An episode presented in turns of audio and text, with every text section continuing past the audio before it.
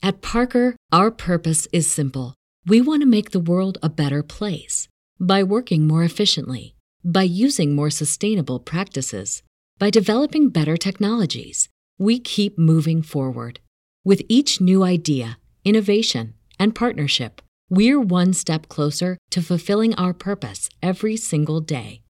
To find out more, visit parker.com/purpose. Parker, engineering your success.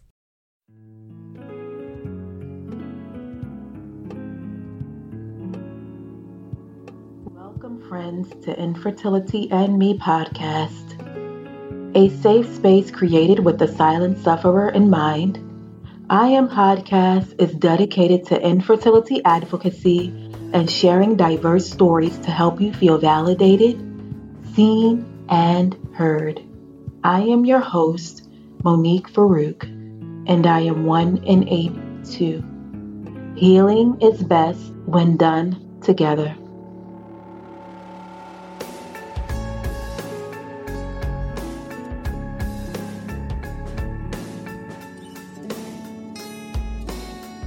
Friend. Could you please do me the honor of leaving a five star rating and review in Apple iTunes? This will increase our show's ranking and reach more friends who may be silently suffering with infertility too. We're stronger together, staying connected, getting plugged in.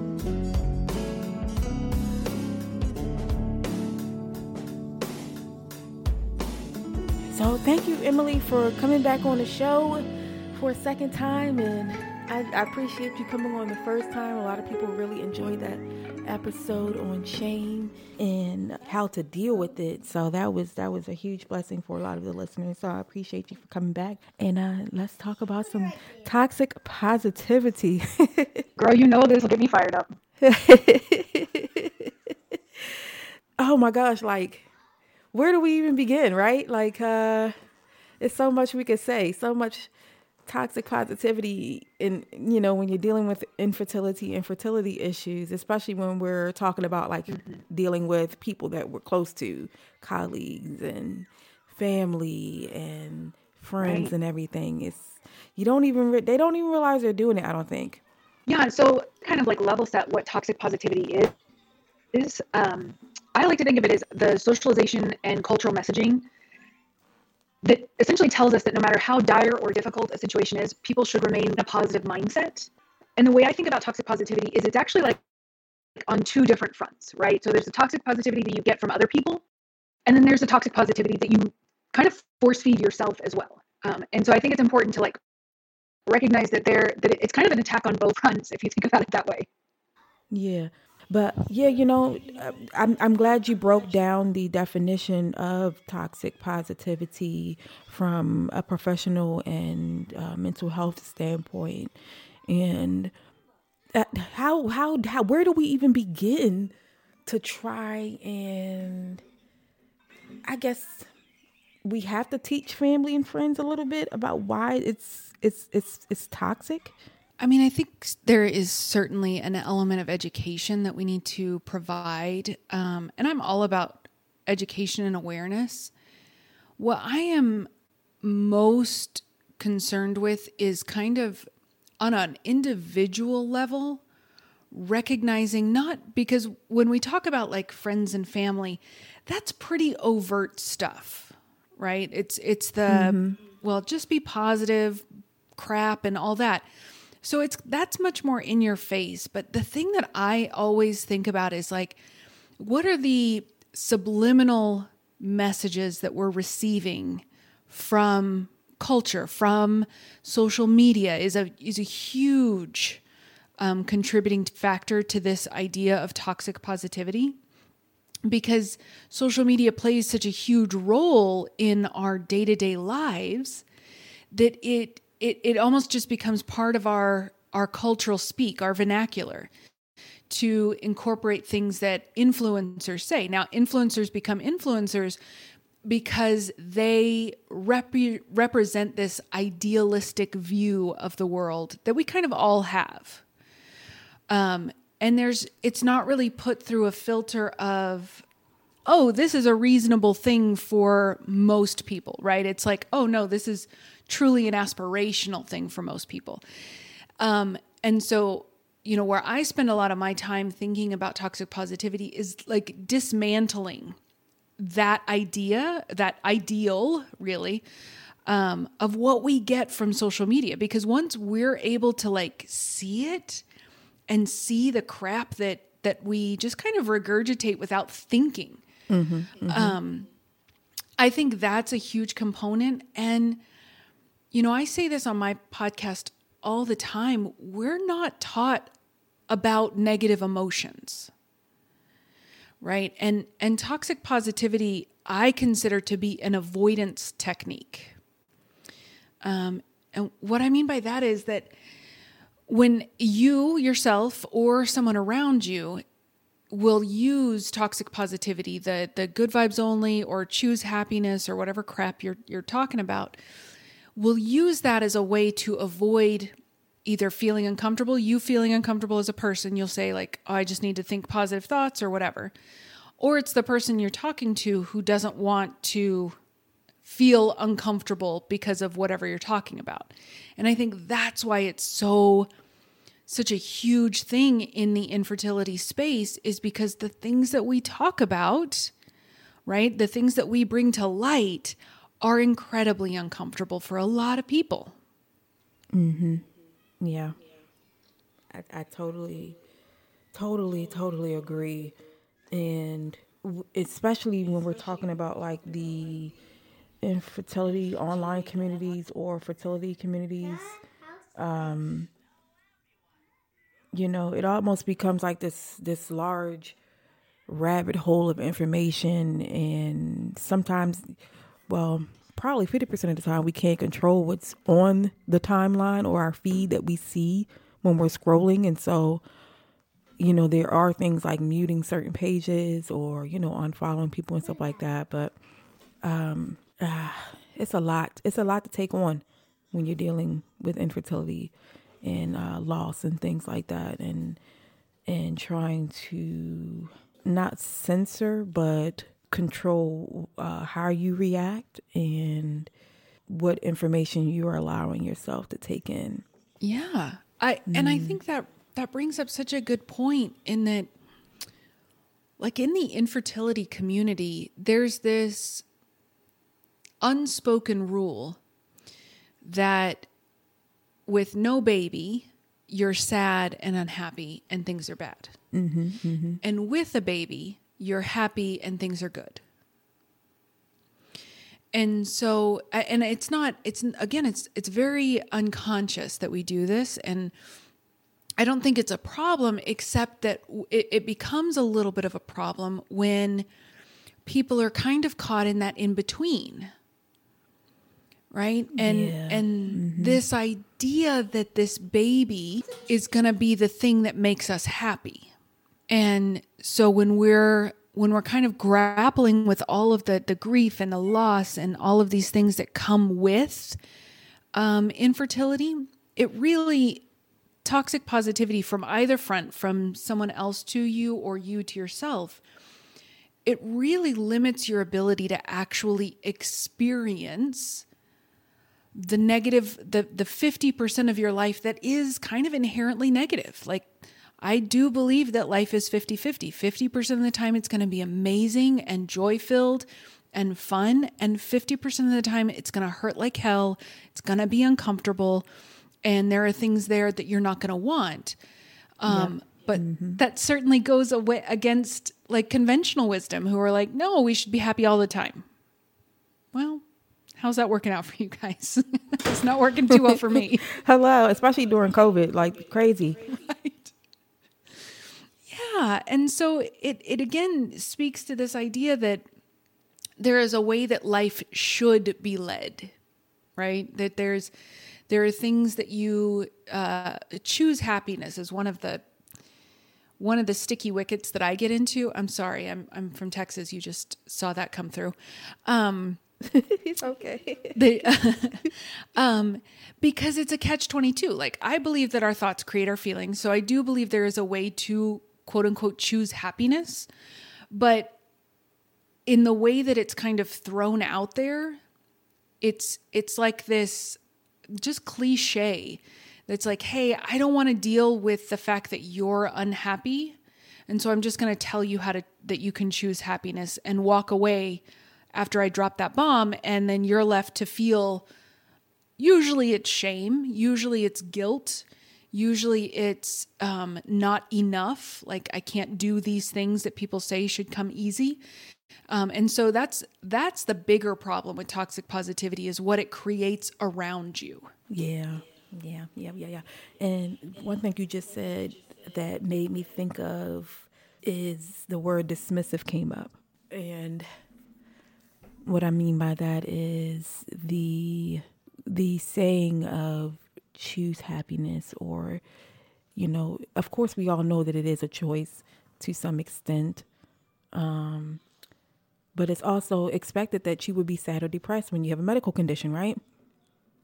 And so, like you said, I think it's a very fine line in in in affirmations and or ways of thinking when you're dealing with a medical issue. Not saying that you're supposed to, you know, wallow in despair either at the same time, because let's be, it's you know, it's it's unhealthy. All of it is really unhealthy, and um, yeah it's it's I'm- a lot of dismissiveness. I don't know in toxic positivity. it is very it's dismissive either way you're either dismissing your experience as a person or you're uh, dismissing someone else's experience as a person Yeah, yeah. Right? There's no opportunity for us to be humans with one another because people are just throwing out these these platitudes without actually like genuinely allowing someone to have an emotion is probably one of the biggest um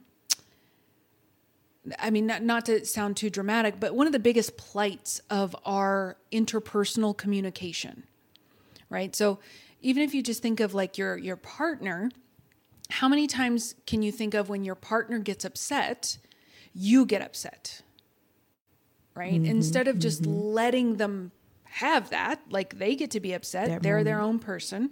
Mm-hmm. Um, and so that's that is really interwoven in this idea of toxic positivity is that people don't get to have this discomfort. People don't get to experience um, pain and sadness when that is those are two of the most human experiences that we have. Um, and and again, that comes from both sides, like you not allowing yourself to experience those feelings, and then people just throwing out these these. I, I kind of refer to them sometimes as throwaway terms, right? It doesn't mean anything. You're just kind of tossing some BS out, like um, you know, good vibes only. I mean that that statement in it, in and of itself makes me want to kind of throat punch people because it doesn't mean anything. It doesn't mean anything. And neither does um the other one that we often use a lot as a term of like endearment or a statement of endearment that really doesn't mean anything and doesn't make anybody feel better is I can't imagine. Oh, You know? um, one of my clients, she's absolutely wonderful. Um, so I want to say about three years ago, she lost her mother, and I I, th- I, I don't know the specifics, but I think it was after a, an illness. And um, we were just talking about this the other day, so it's so funny that you said that. Um, she said, You know, one thing that I can't stand is after my mom died, when people would say to me, I can't even imagine. Because it seems, um, it seems like a pretty statement, like you're, like you're empathizing. It seems like a compassionate statement. When really the person who's hurting is like, well, good for you. I'm so glad you can't even imagine when this is my, you know, effing reality right now. Um, and I think that that's so indicative of our culture to not fully engage with the person you're actually talking to, right? So, um, uh, one of my clients, uh, she is in Australia, and she loves it how when she she ha- works for uh, a company that's based out of Houston, Texas, and she says no matter what, every time I communicate with my coworkers, um, they always start the conversation with "How are you doing?" But it's not like a request of genuine concern. Mm-hmm, it's just like a conversation starter. And nobody expects you to be like, well, actually, I'm Mm-hmm. feeling really depressed right now. And, you know, no one expects to answer that question in a genuine way. It's like, oh, good. How are you? Yeah, Um, yeah. It's not specific enough. Like, how are you really doing? Like, are you emotionally okay? you know, do you have a lot of? Do you have enough food in your house? You know, like, yeah, it's not specific at all, at all. Right, right. And it's you know, it's it's just a another example of kind of the disconnection of our communities. Um, and I mean that's that's just been ever evolving over the the last 10 15 years as technology and social media has just been um, such an enormous part of our daily lives is that we have this beautifully polished and curated view of other people's lives, right? We're we're looking at the highlight reels, not the behind the scenes. Yeah, definitely the filtered for the filtered version. Yes, yes.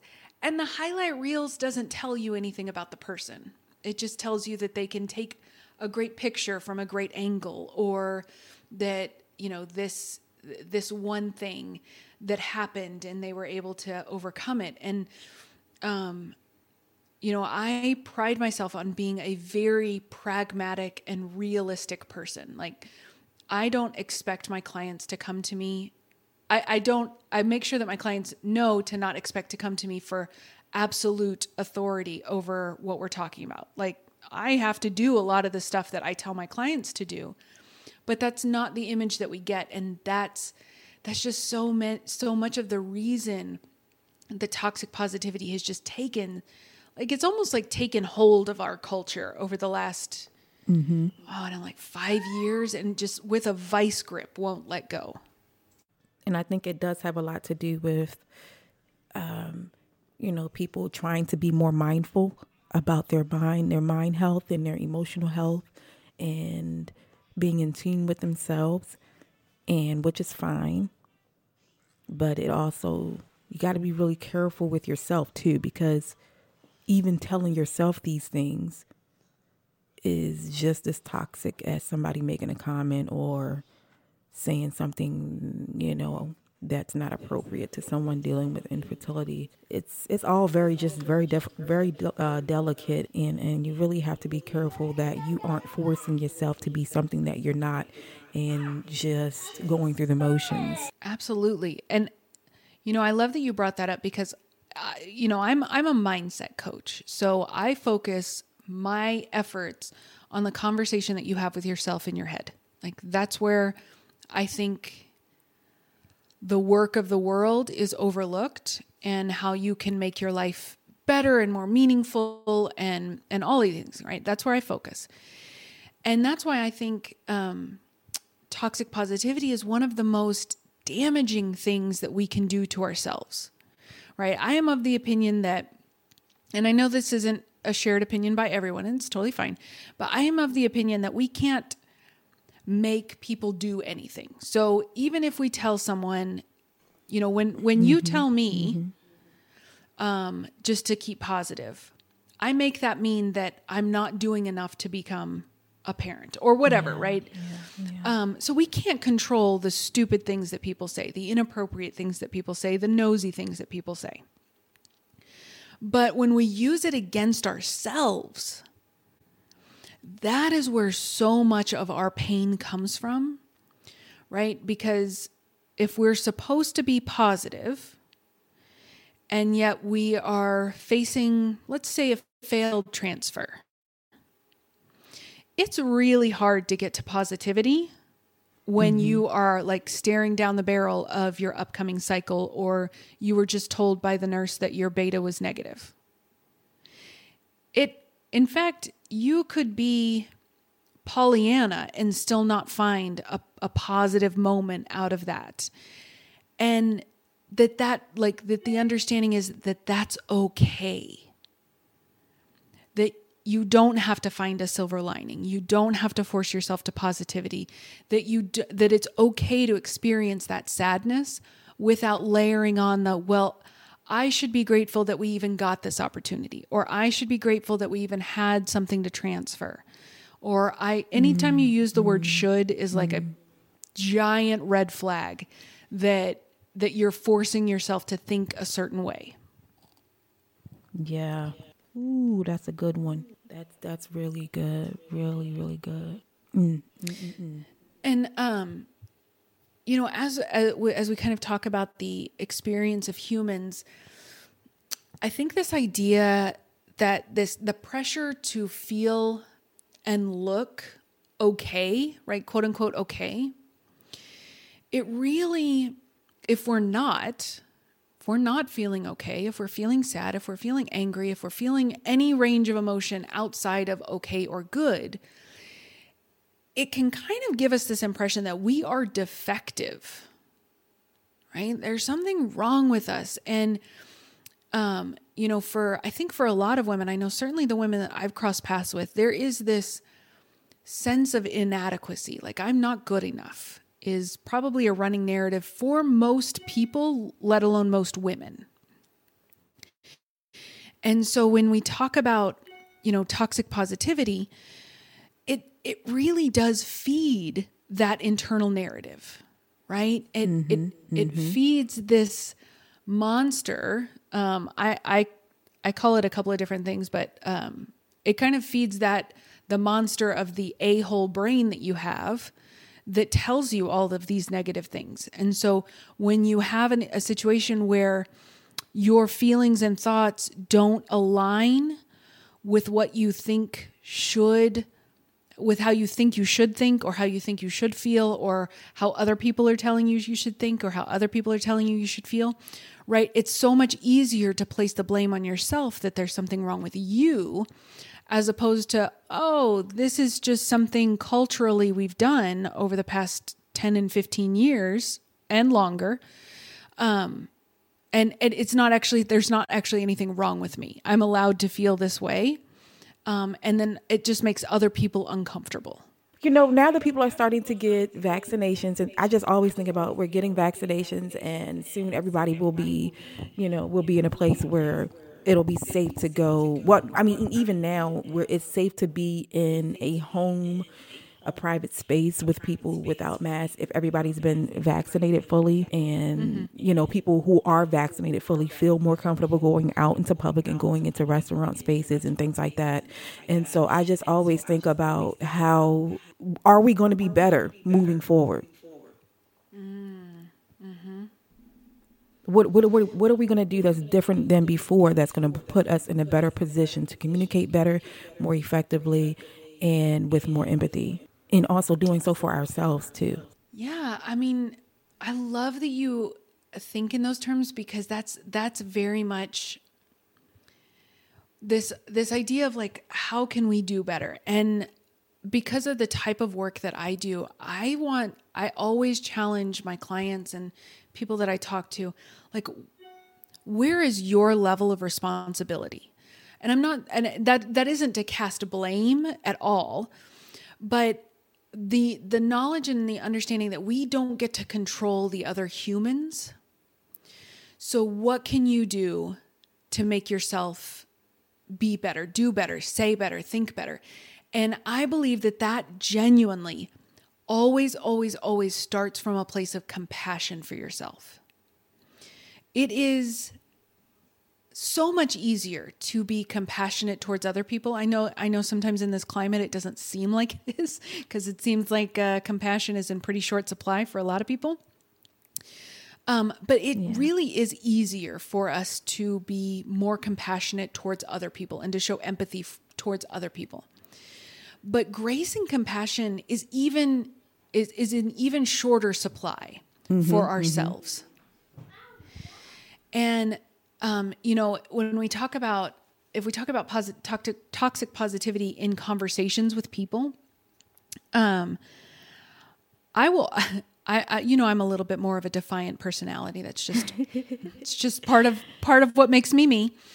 Um, and so I even t- I when I was going through uh, primary infertility, and I was hearing all the right.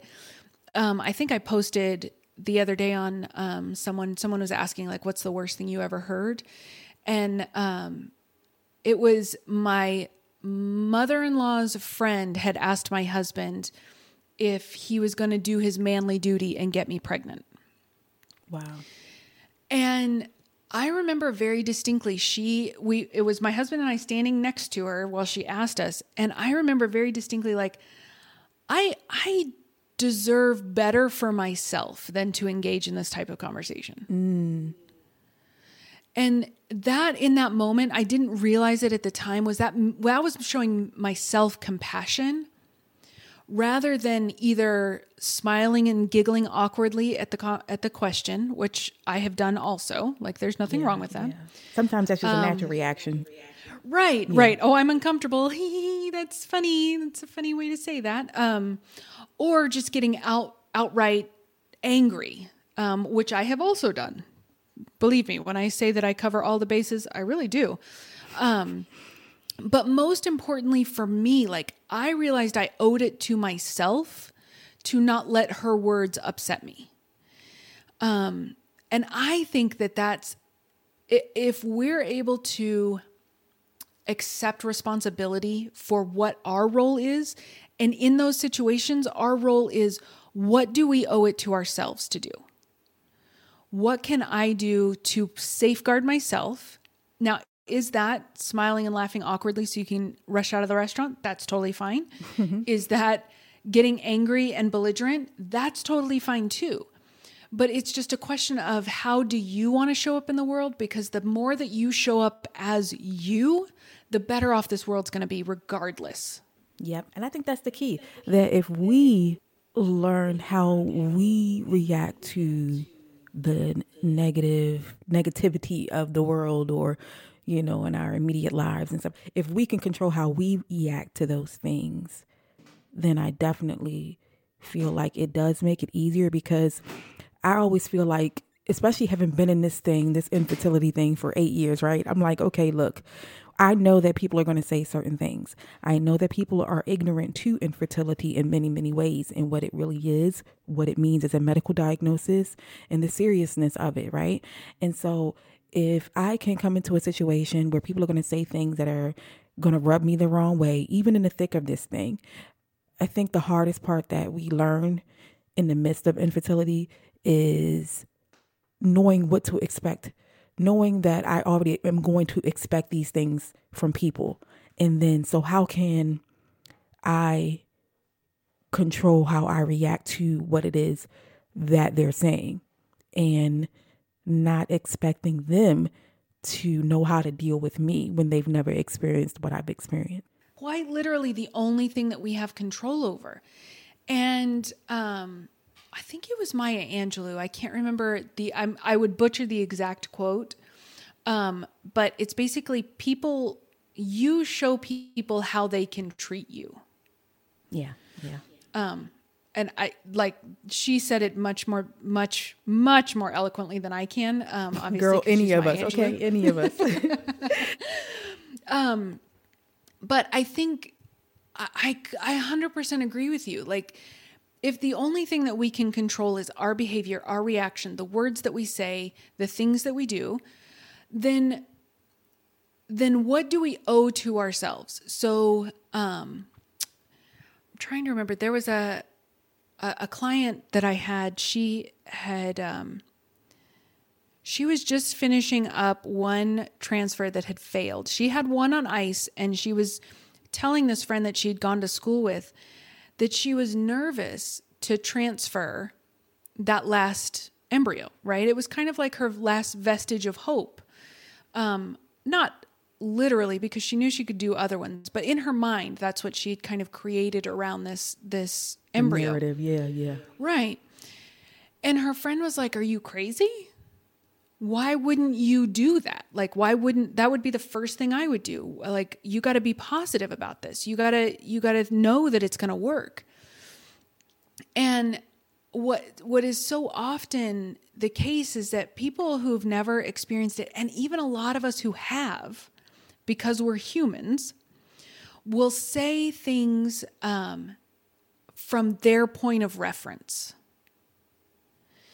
Um, and I think that's, I, again, that's a very normal thing. But for my friend's friend or my client's friend, her point of reference was, she didn't she had never even had like she wasn't i believe she wasn't married she was she wasn't interested in having kids at all. So her point of reference wasn't filtered through a lens of grief and sadness and loss like my client's was. Her point of reference was from a very different um I, I for lack of a better word a cleaner place. Right? Um, but because that was her point of reference and she couldn't she didn't have the other my my client's reference point she just said what she believed to be true for herself. And that that is so much of how toxic positivity plays into just ordinary conversations outside of like these buzz buzz slogans and buzzwords that we use um, that's like the the insidious nature of toxic positivity is that people use their self themselves as a reference point for how other people should live their lives. Yes, yes, that is so like powerful. And, and to move into, I guess, a more empowering note to end the conversation today, how can what is where where can we begin? We've already said that we can begin first with acknowledging our feelings you said at the beginning and then the second point you brought up was controlling how we react to situations and not having an expectation that isn't conducive for the situation because most of the time we know that they're not going to know how to deal with you or the situation that you're going through medically speaking with infertility and loss and so what's a third point of res- reference we can focus on in order to go back out into the world, you know, slowly going back out into the world after COVID. And how can we, because you touched on it a little bit, but how can we further teach others what it is that we need from them? Mm-hmm. So um, I'll share that one, and then I, I want to um, touch on a couple of points for for individuals as they okay. navigate it. Um, so when we talk about like educating or creating awareness or anything like that um, for other people. I'm a big believer in boundaries, but I think that most people um, don't really know how to set a boundary. Mm-hmm. Like, um, I, uh, for me, boundaries are if you, then I, right? That's how, that is traditionally and academically how boundaries are kind of described. If you do this, then I will do this, right? Because it presupposes that the person has authority and agency over what they say and do. So, an example would be like, um, if I'm not a smoker, you are. If you smoke in the car, which you're allowed to, right? You're a human being, you're an adult, you're allowed to smoke. If you smoke in the car, then I will leave the car and we'll drive separately, mm-hmm, right? Mm-hmm. That's a boundary. Um, so in conversations, um, number one, you have to decide, first of all, if a boundary is even worth it. Because sometimes boundaries aren't worth it. Like if you're just dealing with a nosy Karen who you're never going to see again, uh, then like walk away. You don't owe that person anything. You owe it to yourself to not be upset and to not let it ruminate because people throw out toxic positivity statements and then they move on with their lives. That's what kills me. Mm-hmm. These people just stuck. Right. They they're just throwing this crap out and then they move on with their lives and then we sit and and stew and ruminate for days and weeks and months and we get so angry and they they have never given it another thought. And so what is more important to let this person have continued power over you or to to walk away and be like, "You know what? That is much more an example of their problem than mine." Right? They are not interested or willing to experience a, a genuine human connection, so that says a lot about them. Totally fine. Um, now, if it's someone who is closer to you and you are much more interested and invested in um, creating that relationship, then I think a boundary is very reasonable. Um, moms, sisters, cousins, you know, family members are very, uh, very uh, common. What? How do I want to say it? Um, they do it a lot, right? I was trying to think of a better word, but um, they're the ones that throw out a lot of statements because they don't want us to feel bad, right? Our family loves us, fr- friends love us, they want us to feel better. Um, so it's very much a question of like, if you're in a conversation with your mom and your mom's like, well, um, maybe you should just look into adoption. Adoption is a lot of great options, right? Then it's like, you know what, mom? When you say that, that's fine. You can tell me to adopt. But when you say that, I'm going to end the conversation. That's not what I'm interested in. And um, if it's possible, we can talk about other things. But when you mention that, I'm going to change the conversation or walk away. Like that's just what I need because I don't want to be reminded that adoption is an option, even though I've told you adoption is beautiful, but it's not for us. Right? So it's setting up a clear expectation for what you're willing to engage in and what you're not. And just recognizing that either one of those things is okay. What what you're willing to engage in and what's not, right? Um, I think that's probably when you talk about dealing with other people giving yourself permission to clearly outline what it is you're willing to tolerate and what it is you're willing to and what you're not willing to tolerate. Yeah. Yeah, I love that. I love that. And I don't think that we should feel timid about helping people learn how to learn us, you know, especially right. when you're going through infertility and loss. So I love that. I love that. And if there's anything else you'd like to say, Emily, to the to our friends that are listening, um, I'll give you the floor. Yeah. Um, for those of you who are using toxic positivity against yourself, I've got three things. Feel your feelings. Sit with it, sit with it, sit with it. It's going to feel terrible, but I guarantee you it's going to feel less terrible than when you're telling yourself you should feel a different way than you actually feel. So, allowing yourself the opportunity to feel what it is you're genuinely feeling without trying to force it away. Um, another thing is remember that feelings are not mutually exclusive. Our brain thinks of things in terms of black and white, yes and no, right and wrong, right? But that is not how we experience life. Life is not black and white like that. And so, healthy positivity actually acknowledges the authentic human experience it rejects the all or nothing premise of our brain, right? It holds that there can be two things that occur simultaneously.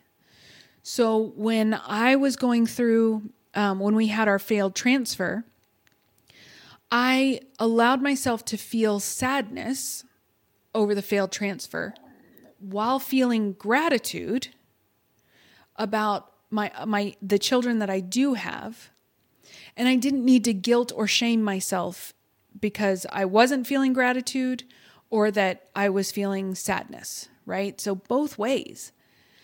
Um, and then in some ways, especially when you're going through infertility and IVF, I think that we get into trouble when we don't plan for there to be pain. Um, I think we have a very um, I think human nature gives us these like lofty expectations for how we're going to feel and how we should feel. Mm-hmm. And so when something happens that flies directly in the face of that, um, that is kind of when we turn that toxic positivity against ourselves. And so just being open to the possibility of like, this, I, I could be in pain. This might not work. It, I, I don't have to force myself to believe it's going to work at no cost. Like, uh, uh, unadulterated, it's going to work, it's going to work, it's going to work. I'm open to the possibility of both happening. And so if it doesn't work, it doesn't mean you didn't want it enough, but you're having a very realistic expectation for the the natural course of infertility and fertility treatments. There are times that it doesn't work. And preparing yourself for that option rather than just trying to like pile drive positivity throughout the process um, really gives you some space to be human and that's all we really want. I just i just want you guys to be human that it's okay to be human. Wonderful. Love that, Emily. Thank you so much for giving us your time again today and for continuously supporting us and just being you because I think that everything you said here is really good moving forward with summertime and springtime and larger gatherings and getting vaccinations and feeling comfortable going back outside to, you know, mental uh, mingle and socialize with one another, family, friends, and whoever else, and maybe going back into workspaces too. So I think that um, everything you've stated here has just been pure gold, pure gold. So I appreciate you so so very much again for giving us your time, and then let us know how we can connect with you online. Well, first of all, Monique, it is always a delight to talk to you. I love your stuff. Um, that's why I keep asking you if I can come on because I love talking to you. Um, for me, uh, you can find me. At, my website is www.ivfthiscoaching.com. Um, I'm very active on Instagram. My handle is at ivfthiscoaching. And um, Clubhouse uh, is also a new platform that I have been expanding into. And I have a, a Monday open coaching call on Clubhouse at 1:15 Central Standard Time. So you can come in and I usually teach on a topic for the first 10 or 15 minutes and then I open the floor to any question. It doesn't have to pertain to that topic specifically, but if there's anything that you're working through that you want some coaching on or some guidance, um, I'm there, and there's usually at least one other coach and a couple of peer facilitators as well. Um, and then if you like the type of uh, the type of messaging that I have, um, my podcast is called IVF This, and Every week, I break down a coaching concept as it relates to infertility and IVF, um, just to kind of I think one of the most important things that I do in my work is helping to normalize what your brain does and why. Because I think for a lot of us, when our brain goes haywire and it starts throwing out these terrible, I'm a failure, I'm a loser, I'm worthless, things like that, and we don't understand why like evolutionarily and and and the the social programming that we have. I think that that's why we get caught in this spin cycle and and we just feel like we can't get out. Like we all we're, we're feeling miserable so much. And so that is kind of what i pride myself on is my ability to help people understand what their brain is doing and why. So that's if you want um, to follow me instagram is is my main platform join me on Clubhouse um, and then check out my podcast. I'm going to have all of Emily's information in the show notes for you guys to tap and go and make it very simple and easy for you to connect with her further.